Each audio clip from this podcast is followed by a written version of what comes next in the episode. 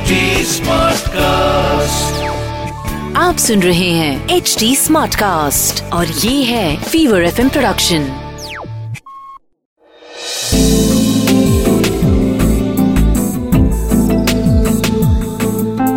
एक अधूरी कहानी। एक अधूरी कहानी कहानी वाला देव के साथ।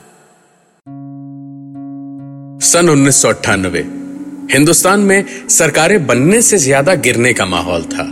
पिछले दस साल में राष्ट्रीय और प्रादेशिक स्तर पे सरकारें इतनी बार बदली, इतने गठबंधन हुए और इतने टूटे कि शायद गिनने वालों की हँसी छूट जाए।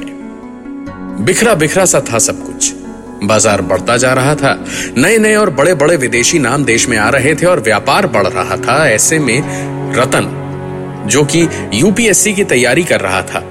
उसे एक बैंक का पेपर देना था। यूपीएससी तो सबका क्लियर होता नहीं।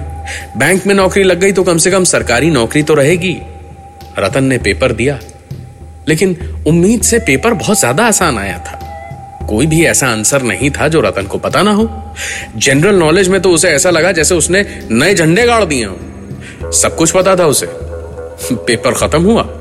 बाहर निकल के दोस्तों से बात करते करते उसे समझ में आ गया कि सारे दोस्तों ने किसी गलत सलत किताब से पढ़ाई की है क्योंकि उसके जवाबों से किसी के भी जवाब मेल नहीं खा रहे थे। एक बार को यह भी लगा कि शायद उसी ने कुछ गलत सलत लिखा हो।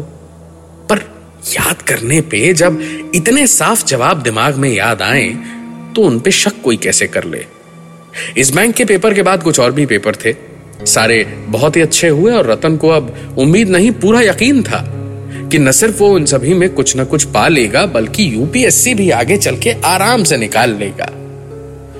तीन हफ्तों के बाद, सारे पेपर्स के नतीजे एक एक करके अखबारों में आए और रतन को एक भी नौकरी मिलना तो दूर उसे कहीं भी पेपर में अपना रोल नंबर तक नहीं दिखाई दिया। मतलब साफ़ था, वो सारे पेपर्स में फेल हो चुका था। रतन को विश्वास ही नहीं हो रहा था कि इतने आसान पेपर में जहाँ उसे सारे जवाब आते थे, वो एक या दो में नहीं, बल्कि सभी में फेल कैसे हो गया? रतन बचपन से पढ़ने लिखने में बहुत तेज और होशियार था। बोर्ड में पूरे प्रदेश में फ़र्स्ट आया था। कॉलेज में भी फ़र्स्ट आया था। फिर ऐसा कैसे हो रहा था उसके साथ? रतन को अब किसी से बात करना या मिलना जुलना अच्छा नहीं लग रहा था। बात बात पे चिड़चिड़ा के जवाब देता था। घर पे माँ बाप परेशान और बाहर दोस्त यार, लेकिन किसी को कुछ समझ ही नहीं आ रहा था कि ये हुआ क्या। रतन के पिताजी खुद भी सरकारी नौकरी करते थे। स्पोर्ट्स कोटे में नौकरी मिली थी। सरकारी एयरलाइंस की हॉकी टीम में स्टार खिलाड़ी थे अपने जमाने के। लिहाजा देश विदेश घूमा हुआ था। दुनिया देखी थी और मानसिक असंतुलन को समझते भी थे। उन्हें अपने बेटे की पूरी समझ थी। रतन निहायत ही जिद्दी और होशियार था। कुछ करने की ठान ले तो पीछे नहीं हटता था। उसके पिताजी ने पहले तो अपनी जान पहचान के दो तीन डॉक्टर से सलाह ली। फिर एक दिन रतन को अपने साथ बिठाया और उससे बात करने लगे। और रतन से जितनी बात हुई, उन्होंने सब कुछ अपनी पहचान वाले डॉक्टर को बताया। डॉक्टर ने सब कुछ ध्यान से सुना और बस दो तीन चीज़ें पूछी कि रतन कितने दिनों से ठीक से सोया नहीं है दिनचर्या कैसी है उसकी और मानसिक प्रेशर कितना है उस पर रतन के पिताजी ने पूरी बात बताई कि न ठीक से खाता पीता है, ना ही किसी से बात करता है। कोई सुध ही नहीं है उसे। सिर्फ़ एक जुनून सा सवार है उस पर कि रतन यूपीएससी निकालकर ऑफिसर बनना चाहता है। कभी कभार दूसरे सरकारी पेपर भी देता है, लेकिन जुनून तो यूपीएससी का ही सवार है उसके सर पे।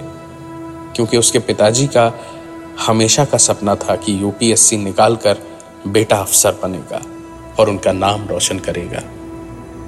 पाँच साल पहले एक हॉकी टूर्नामेंट से लौटते वक्त एक्सीडेंट में उनकी दोनों टांगे काटनी पड़ी थी। धीरे धीरे अपने स्टार पिताजी को अपनी आँखों के सामने पागल होते देखा था रतन ने। और फिर एक दिन बैंक का पेपर दे के लौट के देखा तो घर के बाहर भीड़ थी, पुलिस थी और अंदर जाके देखा तो पिताजी की लहू लुहान लाश पलंग पे पड़ी थी। मरहूम पति की नौकरी तो रतन की माँ को मिल गई, लेकिन रतन हाथ से जाता रहा। एक कमरे में बंद रहता था।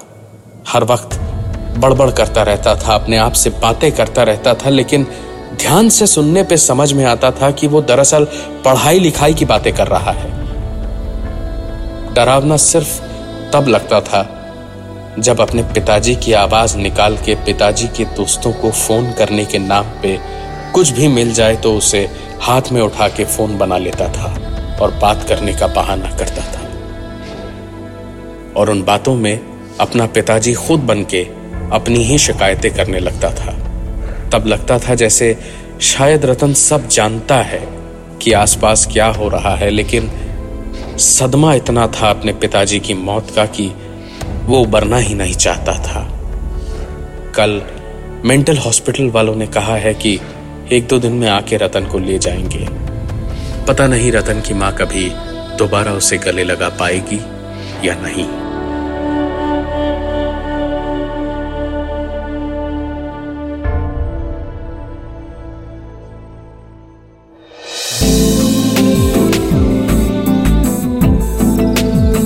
सुन रहे थे।